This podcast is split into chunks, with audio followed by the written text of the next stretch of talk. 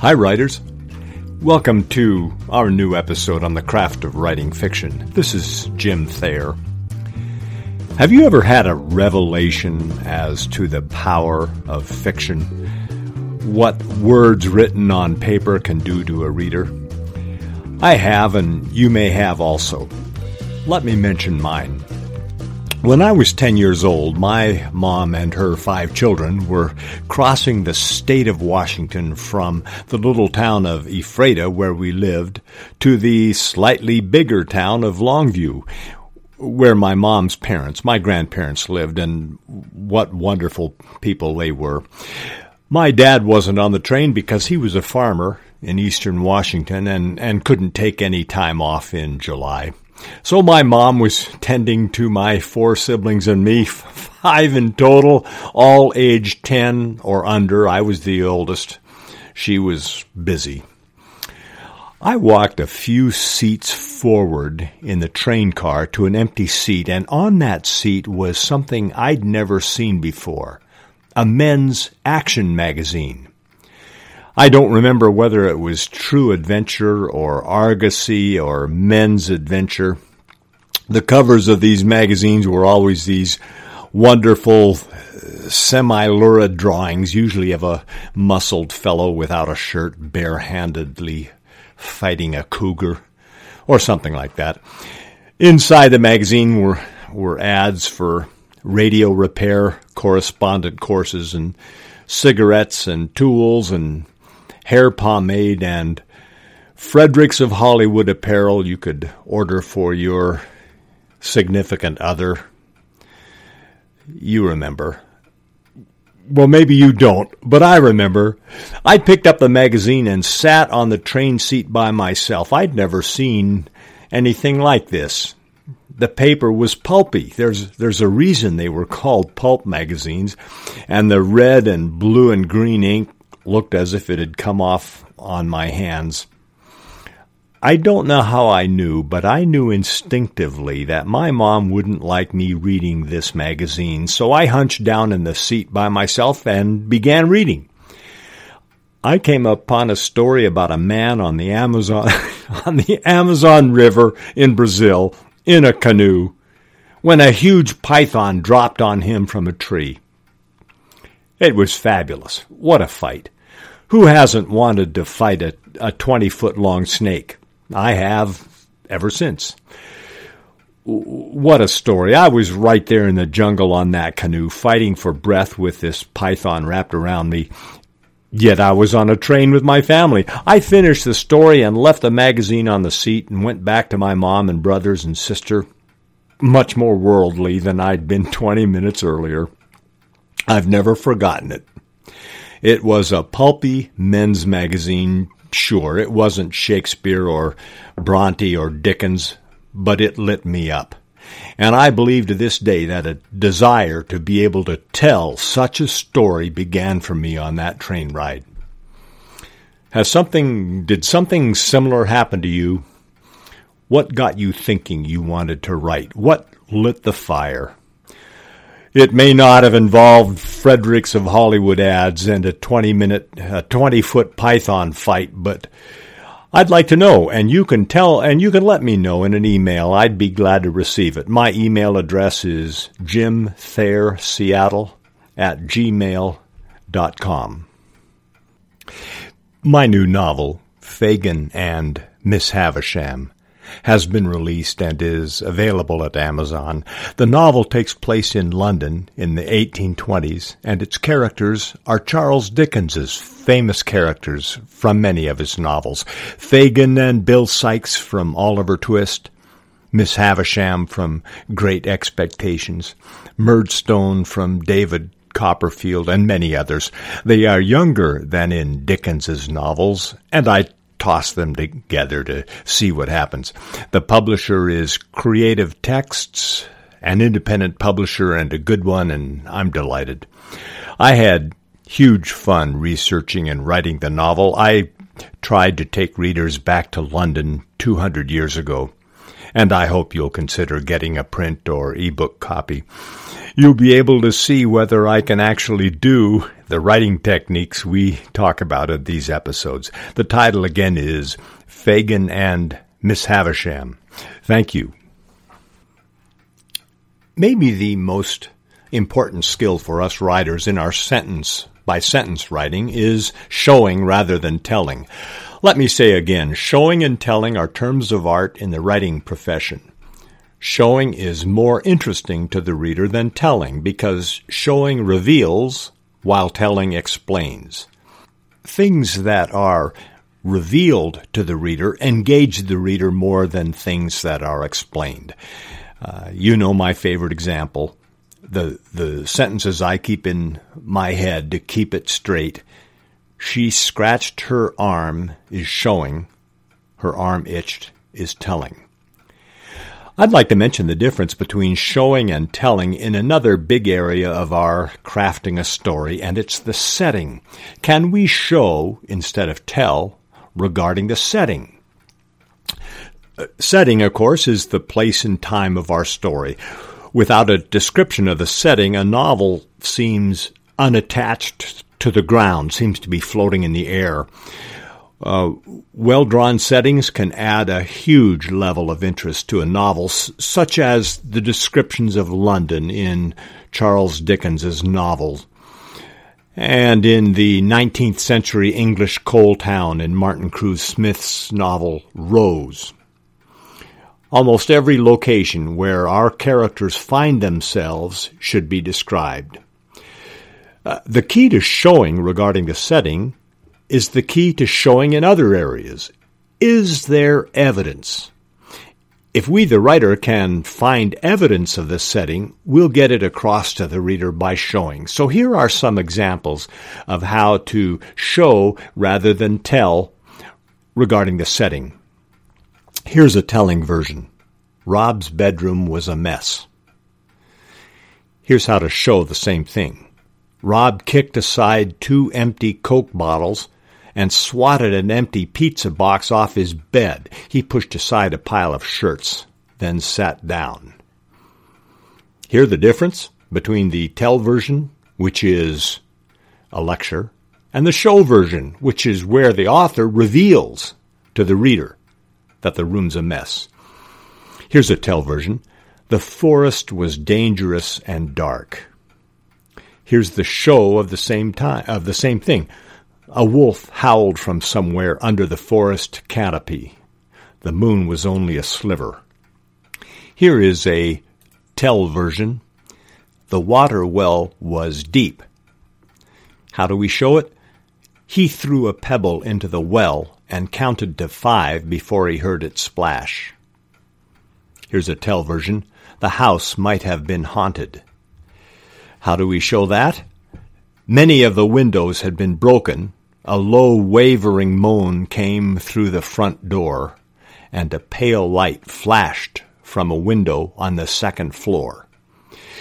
Here, instead of hearing a little lecture, the house might have been haunted, the, the author has prevent, presented evidence, has revealed to the reader the house probably is haunted. Here's a tell version. The sea was running high. How do we show that? Foaming 10 foot waves rushed toward the beach. Gee, that's a nice image. Revealed to the reader the sea's running high. Here's a tell version. Janet loved the colorful room decorations. How do we show that? Streamers hung from the chandeliers and helium balloons rose from every corner.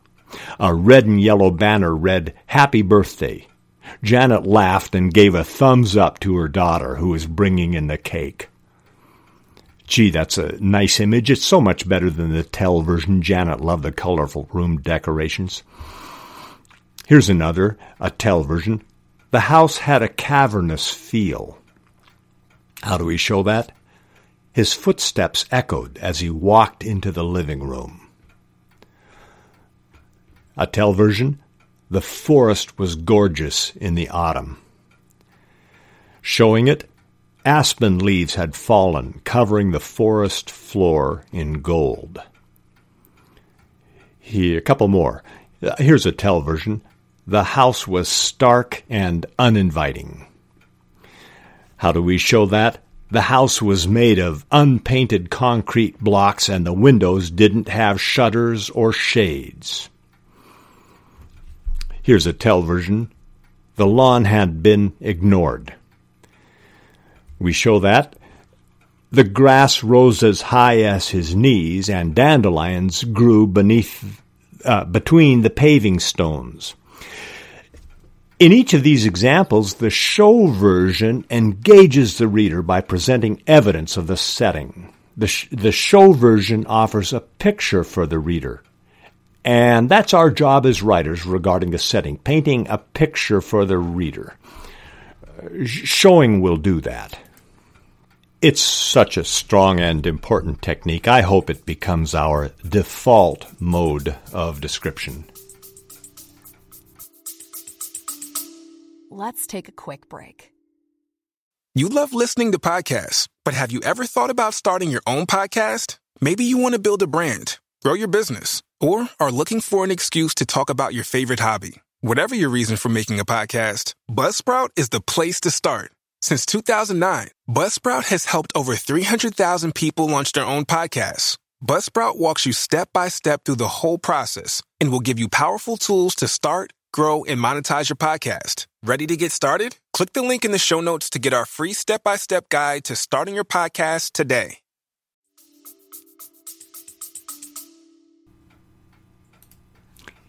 What's a good way to learn how to write? Learn about fiction writing techniques? I hope and I think listening to these podcasts is a good way. And so are taking a writing class, reading a good book on the fiction craft, joining a writing group. But there is also a strong way to learn about writing fiction that requires almost no extra time out of our day. And not too much effort. And it's this while we are reading a novel for pleasure, ask ourselves, what is the writer doing that is keeping me reading? What's the author doing? Another way to ask it is, why is this novel so good? Or maybe we can ask the reverse, why isn't this novel keeping my interest? In other words, we can learn something while we read if we'll take a moment to notice things while reading. This may, in fact, be a wonderful and productive way to learn to write. And the evidence of this is in the history of novelists. There's no evidence that Charles Dickens or Mark Twain or Leo Tolstoy or Charlotte Bronte or Agatha Christie ever took writing classes or read books on how to writing. And I'll bet Charles Dickens never listened to podcasts. Yet these authors learned to write their masterpieces somehow. How? I suspect they learned by reading novels and noticing what the authors were doing, how the author put the story together. While reading, they noticed what worked and what didn't. There's a downside to doing this. John Gardner, in his famous work on writing titled The Art of Fiction, said the author's goal should be to have the reader, quote, sink into the dream, end quote. If we as readers are trying to learn what the author's doing in a novel, we're in a novel we're reading, maybe it'll be harder to sink into the dream. But what brought this to mind is that I'm reading Kate Atkinson's novel, Shrines of Gaiety.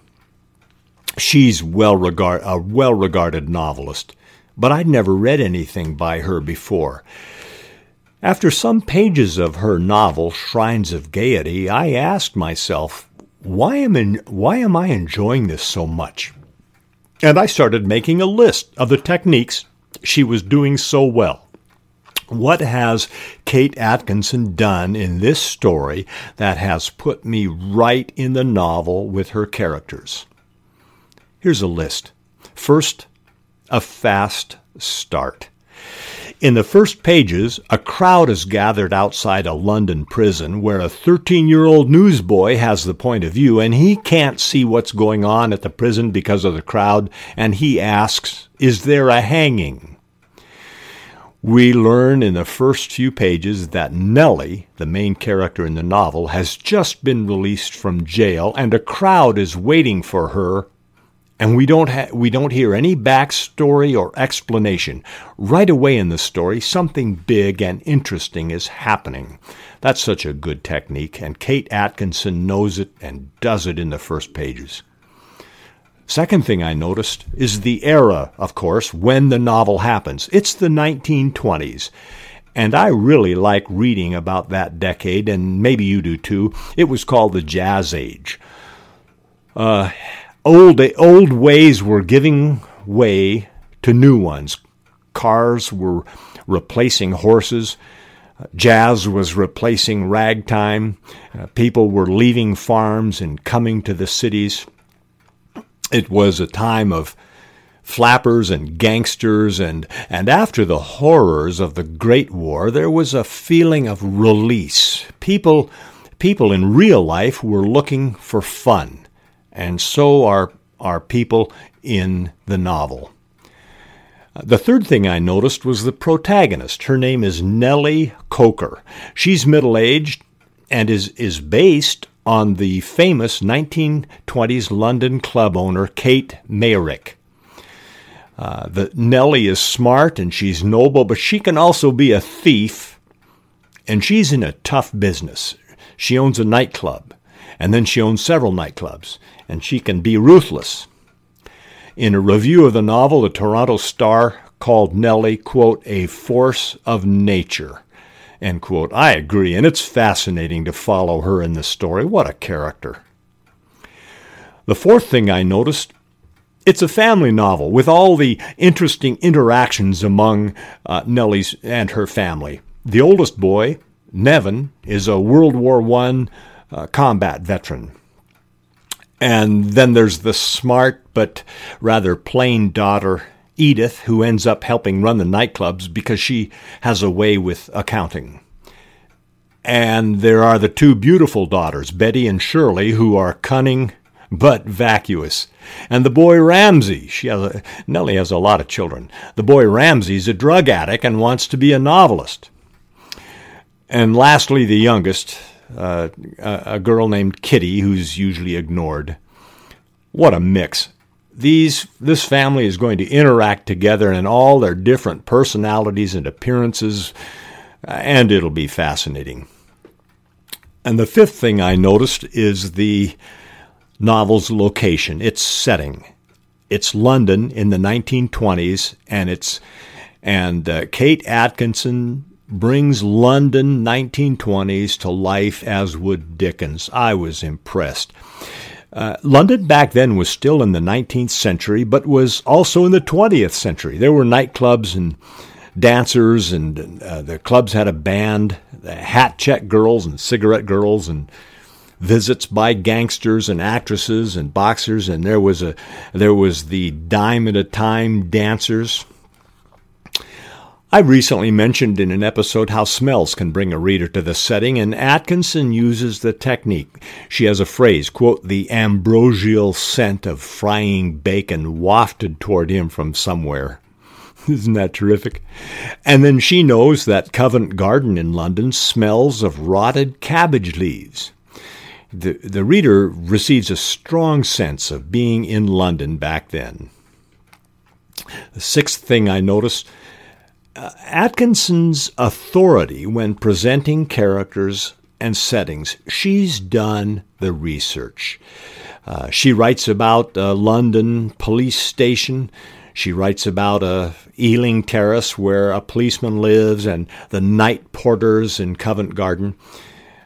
She talks about mannequin parades that toured part of the North Countries hosted by local dress shops. Time and again, the author shows she knows her subjects, uh, such as mentioning the dead man, the dead man's hole in the river near the Tower Bridge, where bodies thrown into the Thames congregate and swirl around. I quickly learned to trust Kate Atkinson's descriptions. Yes, this is how London was a hundred years ago. What a pleasure to read. Uh, this the next thing I noticed in my I made a list. The seventh thing, and we've mentioned the technique adding about adding new characters, uh, throwing new characters into the mix and seeing what happens to them. Atkinson does just this. I've just come across the policeman Frobisher, and he's odd and and interesting. And now there's the dazzlingly pretty 14 year old whose mother has essentially abandoned her and who has traveled on her own to London to try to be an actress. What could go wrong? Or what could go right? I can't wait to find out.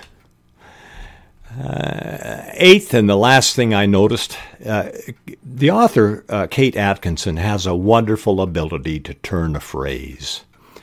I laughed out loud when I read that one of Nellie's daughters, quote, very hard nosed yet occasionally mawkishly sentimental, a combination shared with her mother and many dictators both before and since. Atkinson likes playing with words, and she's good at it. The, the protagonist, Nellie, is described as short and owlish. Isn't that wonderful? Uh, she describes another character as disguising herself with a stiff carapace. The author has a wonderful way with words, and, and the skill is something f- for me and other writers to shoot for. For us writers, this is a good use of our time. When we read for pleasure, let's ask ourselves what is the author doing that's so good? Why am I turning the pages? I bet I can learn from it. I've done this uh, all my reading life, and you can too. It's a great way to learn the craft of writing fiction. I have been talking recently about emotional dialogue. The techniques for writing emotional dialogue. I've touched on love and anger.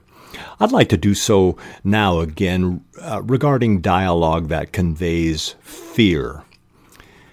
Here is Mary Higgins Clark in her novel While My Pretty One Sleeps.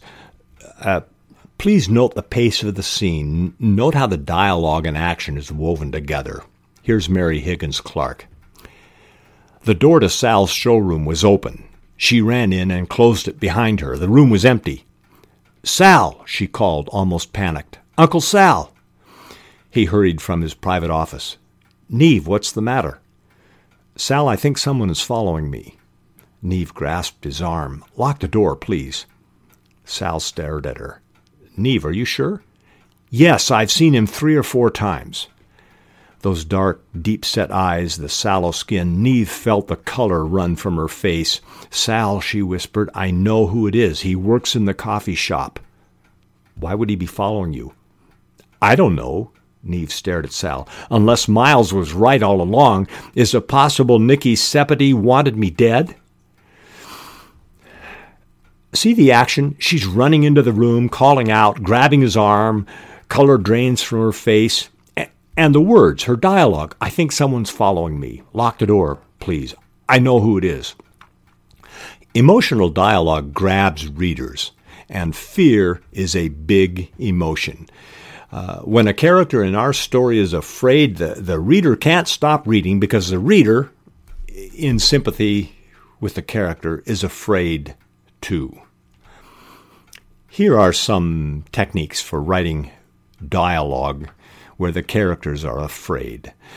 Uh, f- uh, first, use short sentences not only in the dialogue, but in the narrative accompanying the dialogue. Short sentences are punchy and add a percussive action feel to the to the scene of fear. They give a sense that something probably something bad is going to happen. Short sentences are like a trapdoor that might or might not be released.